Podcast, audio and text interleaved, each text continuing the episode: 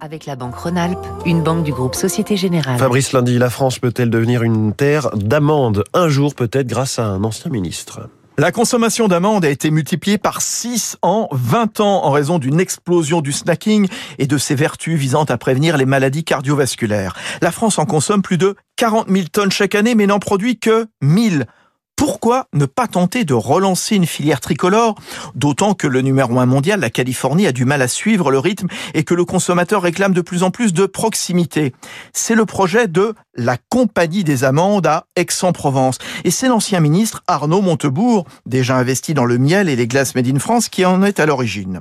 Le principe est simple, il repose sur une co-entreprise avec les arboriculteurs, ils apportent leurs terres et ils reçoivent des conseils, des débouchés commerciaux et du financement le temps de voir arriver les amandes, Arnaud Montebourg. C'est plus long que la vigne, c'est presque aussi long que le cerisier. Un arbre euh, est en régime de croisière au bout de 6 ans. Avant, il produit des fruits, mais l'arbre n'est pas encore rentable par rapport à tous les soins qu'on lui a prodigués. Depuis le néolithique, euh, l'agriculteur a des revenus euh, quand il récolte. Alors, on a décidé de changer de modèle et de proposer aux agriculteurs d'être rémunérés pour leur travail avant la récolte.